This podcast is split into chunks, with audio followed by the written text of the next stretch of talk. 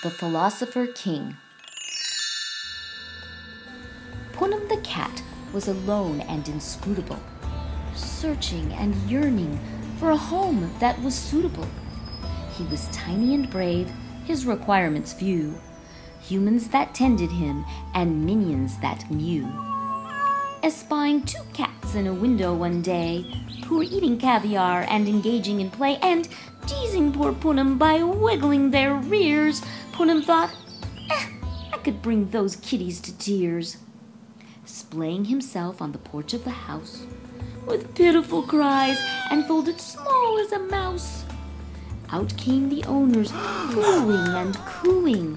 Punam thought, I won't have to do any wooing.